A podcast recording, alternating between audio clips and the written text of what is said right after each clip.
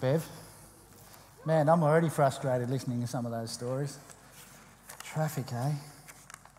It's funny, there's a group uh, of people here, a great small team that put the, the series together and put the overview together. And I know that they're very prayerful about who they have for each topic that they've got in line. So somehow I ended up with uh, the topic of traffic and patience.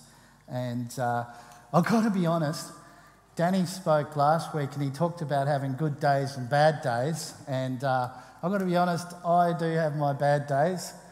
And I'd like to think I'm having more and more good days in this, uh, in this sense, but there's still plenty of bad days in there. Um, what do I do when I'm in traffic and I'm feeling impatient? Well, sometimes I sing a song. One of my favourites is, You didn't have to cut me off, you know. And uh, I, I, will pray, God, get them, you know, smite them. No, not, not really, but you, you, you sort of get in that moment. And one of my favourite swear words is seriously. And uh, the girls at my house know if they hear me say seriously, they need to keep out of the way. But uh, I, I, always feel privileged to share here at Door of Hope and to be part of the team that can bring a message. And hopefully, you can get something out of this. I do find that when I'm asked to speak on a topic, that that topic seems to surround me. And I seem to see examples of that topic everywhere.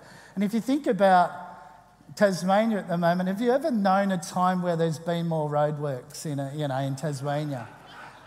There's, there's just everywhere you go. Like, I, I travel a fair bit for work. I go to Hobart a lot.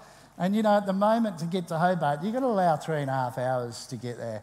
Um, there's just like, you just get out of one and there's another one. And uh, same with going to the northwest. I've been to the northwest most weeks. I go down the northwest, and uh, there's roadworks there as well. I remember leaving here at quarter to four in the afternoon to get to a six o'clock. We're having our work party, end of year party at Wynyard. And it took me two and a half hours to get from here to Wynyard. And that's normally a bit over an hour and a half or an hour and 15 if you're going really fast. Um, but you know, you have the internal dialogue, and I have lots of internal dialogue in traffic and in situations where I'm waiting. I'll give you an example. Even the red arrow that you, that you, when you're turning to come down the door of hope, there's a red arrow, and you, are sitting in queue there, and you, you're like car number four or five, right?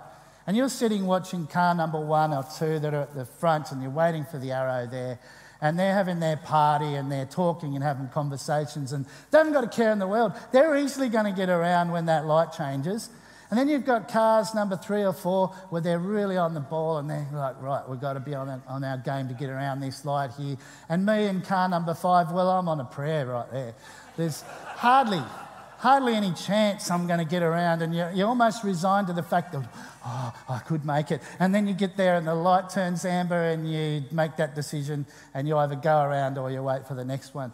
But that's the dialogue in my head. Do you think those cars number one and two are actually having a party and you know, we haven't got a care in the world. We're easily going to get around. Those cars behind us, we don't have to worry about them. They're not thinking that at all. But I'm thinking it in my head. Another situation is see, my house, you go up the hill from my house, and then there's a T junction um, onto a fairly busy street. And see, in my mind, there's a bunch of cars parked around that side, and there's a bunch, another bunch parked on the other side. And they see me driving up the hill, and they go, Right, Royce is coming, time to go. And they time it so that there's no break for me. I'm sure they do it. No, they don't. What about when you're waiting in a shop? It's one of those uh, takeaway shops or a shop like that, and you walk in and you go, There's no system here. There's no system for who's next. You walk in, you're in a crowd, you don't know who's ordered and waiting for their coffee or their food. And, and you, you walk in, you go, This is chaos. And then there's that person that comes in and they pretend that they're oblivious to it all and they go straight to the front and they order and they're pretending that, you know, and that's going on in my head. But you know, those moments are where you've got to make a decision. And this dialogue doesn't come from nowhere in me. This dialogue comes from a specific hurt in my life many years ago when I was in a situation and around some people that were quite controlling and they were quite, I felt quite held back by them. And I feel that welling up inside of me in traffic because it feels like the traffic is doing that to me all over again. But I know it's not true. So, what did I do when I realised I had that hurt? And I realised one morning when I particularly had a bad day around traffic. And so, what did I do? I went and got help. And at the time, I went and saw Wayne Kerrison, and he was a counsellor at the time. And he helped me. I had a few sessions with him, and he helped me with some techniques, most of which I've uh, used over the years. But it's, it's about calming myself down. So, what about, what about foot traffic? You know, um, we were in Melbourne for two weeks just recently on a holiday, and uh, the, the powers that be in Melbourne decided it'd be a good time to close some of the city train stations down and to push all that traffic into the tram system, which we were using on holiday. And uh, I don't think there was a time in that two weeks where we weren't like standing room only and trams would pull up and you'd just wait for the next one because there was no, no chance of getting on. New Year's Eve was the worst. We went to uh, Flagstaff Gardens and we went there to watch the early fireworks, and that was about 9.30, and at about 10 o'clock, I made the brainwave idea to say, why don't we catch a train to Flinders Street and see if we can see the midnight fireworks there? So we get down into the station, and the, the trains pull up, and as the train pulls up and slows down, you're looking to see how many people are in there, and the crowd that was waiting just went, ah, oh, because these trains were just packed. Probably not Uganda packed, but they were definitely Melbourne packed. And so we, we were there, and two trains came and went, and we got no chance of getting on. And then Tony looks at me, my wife, and she goes, Maybe we should give up. And I went, No way, we're not giving up. I said, What we're going to do is we're going to go to the end of the platform. So we go to the end of the platform, and uh, it was a clever move by me, I must say.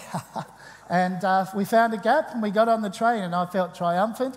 And then two stops later, we get off at Flinders Street and we get off, and it's just wall to wall people in that place. And that's a big place. So we edge our way towards the escalator to get out, and we get on the escalator. We're going up this escalator, and we're packed in like this. And then you get to the top. There's no room to get off because there's just people there. And the escalator's still going, and you're going, those teeth are coming for me. And you're there, and you're like, treading, we're all treading water on this escalator. and then finally you get off, and I've, you know, there were times where I felt like we could literally get crushed. Anyway, so we got through that scenario, but uh, there were plenty of opportunities to develop patience in the traffic in Melbourne. Another one was when we were coming home. Um, we had two weeks there. I have a wife and two lovely daughters. And most of the two weeks we were shopping, that's right. And um, I'm a, if you follow Enneagram, I'm a, apparently I'm an Enneagram 7, but I haven't had made the time to study it properly, so that's typical 7, isn't it? 7's a very happy-go-lucky, she'll be right, life's a, life's a party type um, personality style. But I have what's called an eight wing, apparently, this is what I've been told. And the eight wing takes charge and, you know, says, right, let's get this done and takes control. So here we are, we've, we've done our two weeks and we've got our shopping and we've somehow packed it into all of our suitcases. We actually went and bought an extra suitcase and paid um, this particular airline another 80 bucks to get our two uh, bags as checked in luggage, and uh, we did our best. But uh, I order an Uber. I've never done that before. I'm a little bit behind the times, but I ordered an Uber, and they had a choice the, the compact and the comfort, and then the large. And I looked at us and I thought, oh, we could probably do the, probably do the middle one, the comfort. So I thought that'll be right. And we've got two big cases and four little cases and backpacks and other bags and a shopping bag with shoes in it and all of this stuff. And we're there waiting. And the Uber turns up, and it's a man in an ASX, a Mitsubishi ASX. And I'm like, that's not comfort. those things aren't very big. We've got one of them. That, and, and he comes out and he looks at our luggage and he goes, That's not going to go in here. And I went, uh, Surely can't we give it a try? Because I'm thinking, no, we're going to have to wait and order another one, and you know, a big one, and it's just going to, you know, we're going to not going to hit our plane. And I said, surely we can have a try. And he goes, oh no, no, it won't fit. I'm not going to try that. And my eight wing kicks in and says, can I have a go? And he goes, okay. So I open the boot and I grab the big cases and I'm chucking them in there and chucking everything in the boot and packed it up and closed it. And then the girls are looking at me and they end up in the car with bags on and, you know, Ebony's leg was over Amy and they were stacked up like this. I had a hand luggage and a big backpack on my knee in the front seat. The driver couldn't see his left rear vision mirror because my bags were in the way. And I looked at him and said, See? my eight conquered. And off we went to the airport, and it was just problem after problem. Checking in was just really difficult and uh, we had all this luggage, and I decided to do the right thing and to weigh my bag, my hand luggage. It's meant to be seven kilos, and it was 7.1. I thought, really? And I thought, I did the maths in my head, and I thought, there's no way the other bags are under seven kilos. And I thought, we have got too much luggage. So we, we get through and we're sneaking this luggage, and I'm helping the girls hold their luggage to make it look lighter. And, uh, you know, we're doing all of that. And in, in the end, we're at our gate, and I look at the next gate, and there's some of the airline staff weighing hand luggage. And I'm thinking, we're done here. We are gone. So I went to the lady at the gate and I said, you know, uh, can you, can you, we've got a bit of a problem here. What can I do? And she said, oh, they won't check this, this flight. Uh, you'll be okay. And I'm looking at the line. I'm going, well, that girl hasn't got any luggage at all, and that man hasn't. We've only got what they haven't taken on, and I'm justifying it in my head. And you know what? We're standing in this line, and I could not wait for them to call that flight because I wanted to get on that plane and know that we weren't going to get pinned for extra luggage. And we get on the flight. The flight was meant to be seven. We get on a bit after 9:30. Um, we land here at like 10:30, and it's like when we land, just before we land, there was someone that had a medical situation in row five, and uh, the, so we had to wait for the paramedics to get on, so we couldn't get off. Um, then we get our luggage out, and we're still making it look light because we get out of the airport, and the whole time I'm saying to my wife, We've done it. We're about to get on the plane. I said, We made it. We got through with the luggage. And she goes, Not yet, we haven't. and we get into Launceston, we get our luggage, and then we get in the car, and it won't start. but you know what? In that moment, I was so proud of my family because they just took it in their stride. Like we got, we got to bed at 1 a.m. But I was reflecting on that. And what made the difference is we'd been on holiday and we were relaxed. What do you do when you're on holiday? If you have a good holiday, what you do is you create margin in your life. You say to yourself, I'm on holiday, let's not rush around, let's sleep in. We can stay up late, we can sleep in the next day. Um, we can go to the zoo um, on this day, we can do that. On, and a good holiday, you don't overdo it, you don't pack too much into it. I know I've had holidays where we have packed too much into it, but we had margin in our life. And there's an interesting scripture in Deuteronomy 24 and verse 19 to 22. And uh, it's God talking to his people, the Israelites, and giving them instruction about how to live. He says this When you harvest your grain and forget a sheaf back in the field, go, don't go back and get it. Leave it for the foreigner, the orphan, and the widow, so that God, your God, will bless you in all your work.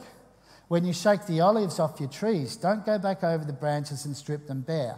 What's left is for the foreigner, the orphan, and the widow. When you cut the grapes in your vineyard, don't take every last grape Leave a few for the foreigner, the orphan, and the widow. Don't ever forget that you're a slave in Egypt. I command you, do what I'm telling you. So if you think about that, that is God saying, leave a margin. Don't squeeze everything out of your harvest. leave enough room in your life for those around you so that you can be a blessing to people. And I find that I do better in traffic and I am much more patient when I've allowed margin in my life, when I haven't cracked, uh, crammed in wall to wall meetings. Sometimes that happens to me though. Sometimes I get commitments crowding in, my, in on me, and I let the world seems to um, want everything at a faster, at a faster pace, live life to the fullest, cram everything in. Um, and I feel like, as a believer, there's a struggle in me, and it's up to me to leave margin in my life. Because when I do that, I feel like the Holy Spirit in me can, um, can express itself, himself a bit more. I can be more patient. I can be more loving. Think about the, the parable of the Good Samaritan as well. The, the, there's a, a guy that's been robbed and he's there on the street. And Jesus tells the story and he says that the priest walks past and then the Levite walks past. But then the Samaritan, who they were meant to be the lesser of people in that day and age, the Samaritan is the one who has margin in his life, both in his finances and in his time, to help that person out. Sometimes we don't leave margin in our lives, and that's when we are at risk of being impatient. When we've left 10 minutes to get to church we know it's a nine or 10 minute drive, that's when the traffic will really bug me. And it does happen from time to time. But I feel like um, God is calling me to leave more margin in my life so that I can display His character more often. You never know what impact that's going to have in someone's life when you display patience in a, in a situation like that, or when you are generous with your time when you really didn't need to be or really um, should have been moving on. There's another interesting thing that happened when we were in Melbourne. We went to a church called Planetshakers. Who's heard of it? Yeah. We went there and, you know, loud music, and I actually enjoyed it. It was a lot of fun. And uh, they had the conference, the Planetshakers uh, conference on. Yeah, after that, yep. We were there at the right time. So one of the speakers, Reggie Dabbs, was speaking. Yeah. The, the younger guys just, they're engaged, they're excited just into it, aren't you? Yeah. Yeah, good. And uh, Reggie Dabbs was there, and he's, uh, he's an American preacher, and he's larger than life.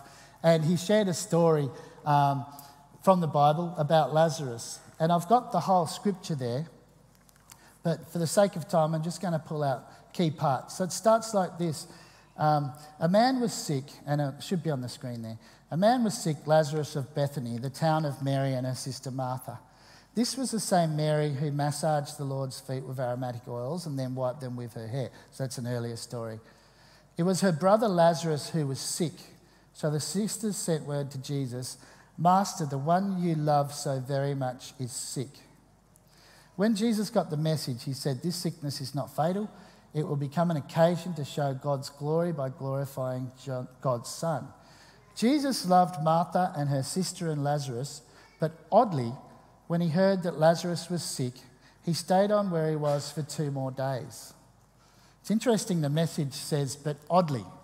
You think about it, this is, this is a guy that Jesus loved. He'd spent a fair bit of time with Lazarus and with Mary and with Martha. And, you know, this was a close, someone who was close to Jesus. And he was sick.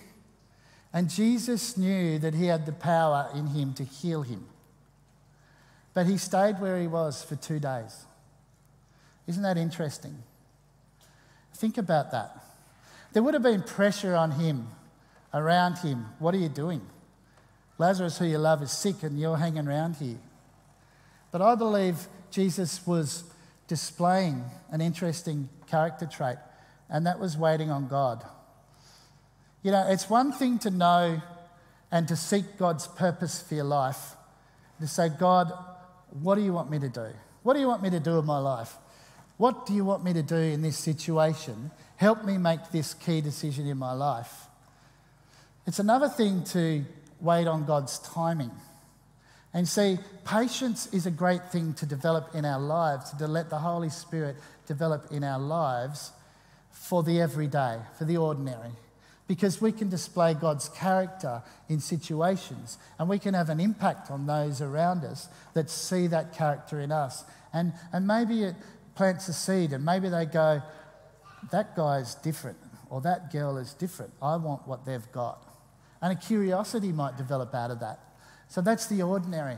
But it's just as important in our longer term lives, in our key decisions. Decisions like who are we going to marry? Um, decisions like career changes, decisions like investments. It's not only important to seek God's will and God's purpose in those situations, but also His timing and wait on God's timing. And Jesus demonstrated that in this passage where he had, this would have been tough on his soul. He had a soul just like us. This would have been tough. This Lazarus that he loved and cared for. It goes on later on, and when Jesus, um, after four days, he ends up there um, to, to do something about this. And it says in that moment, Jesus wept. And a lot of you might know that scripture. It's a shorter scripture in the Bible. Jesus wept. So this was something that impacted him in his soul, but he still had the self control and the character and the patience to wait on God's timing to go at the right time. Um, amazing demonstration of character.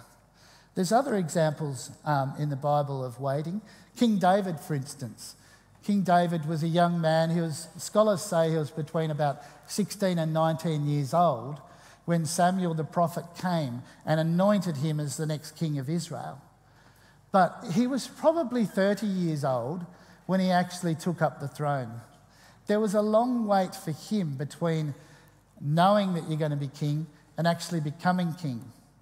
But he demonstrated great character through that time, and he had occasions where he could have seized the throne, where he could have pushed his own agenda, but he didn't do that.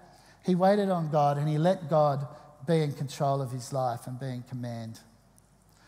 Um, Abraham was around 100 years old when, when he had Isaac, the son of promise. There's an example where he didn't wait, though, where um, Sarai, his wife, and himself decided to take matters into their own hands. And they had a son called Ishmael. And that caused all sorts of problems in their lives going forward. We need to be mindful also of our eternity when it comes to patience. And we, we have situations where we need patience. And it might be day to day stuff like waiting in traffic or um, waiting for a tram or a train or a bus if you're here in Tasmania. We also have situations where it's important to show patience in our longer term lives when we're believing for something.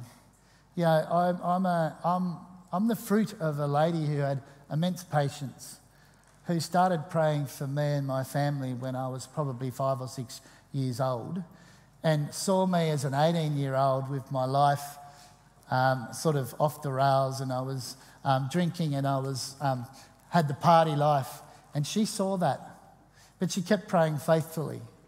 And when I, when I hit the, the ripe old age of 20 years old, God moved in my heart and I became a believer you know, she was patient and faithful. She demonstrated that character which I believe God wants in all of us as believers that pace of life, that ability to have patience and goodness and kindness and self control. I'd encourage you today to look at your life and if you need to, slow it down a little. Slow it down a little. We talk about 20 minutes in the chair here at Door of Hope, which is just spending some time during the day. A lot of people might like to do it in the morning, some people prefer it at night, but just having that time to slow down and to wait on Him. I know that I can, I can learn to do that better in my own life. Um, Matthew 11 28 in the message, uh, it's, it's a great translation, the message, because it, it gives us scriptures in a different language, which sort of makes them stand out a little bit more, in my view. And Jesus talks about um, not taking on the world's burdens, but taking on his yoke. My yoke is easy, my burden is light. And the message says this line, which is one of my favourites. It says to learn the unforced rhythms of grace. And I think when it comes to patience, that's a key for me. The unforced rhythms of grace. There's a sense in our culture to force our issues, to drive our agendas, to get things done. You know, in my consulting business, people seem to want things quicker and quicker. They want a result in a week, whereas maybe 10 years ago, a month might have done the job. But we've got to, we've got to make sure that we live a counterculture and to slow the pace of our life down. That doesn't mean you don't get on and do things, it doesn't mean you don't achieve and you don't do great things with your life. It just means you do them in a measured way that doesn't cost relationships and it doesn't cost you your sense of well being. Remember that we have eternity to look forward to. We are sons of God, sons and daughters of God. We don't have to earn His approval. He has given us His total approval as sons and daughters of God. He no longer calls us servants, but He calls us friends. We can live out of that. We can live out of that pace. We can live out of that sense of worth and that sense that God loves me and it doesn't matter what I do and I can't earn it. But out of that love and out of that approval, I can live a great life and I can have an impact. And I think that's an important um, thing to remember that we put it in the right perspective. But uh, very mindful of eternity. We've got a short time here, uh, but we've got eternity ahead of us. So let's just remember that when we're stuck in traffic, or when we're treading water on an escalator in Flinders Street Station, or when we are just, you know, waiting in a queue for our coffee or our food. Because we might be able to display a godly character in that moment that might change someone's life for eternity. In Jesus' name, amen.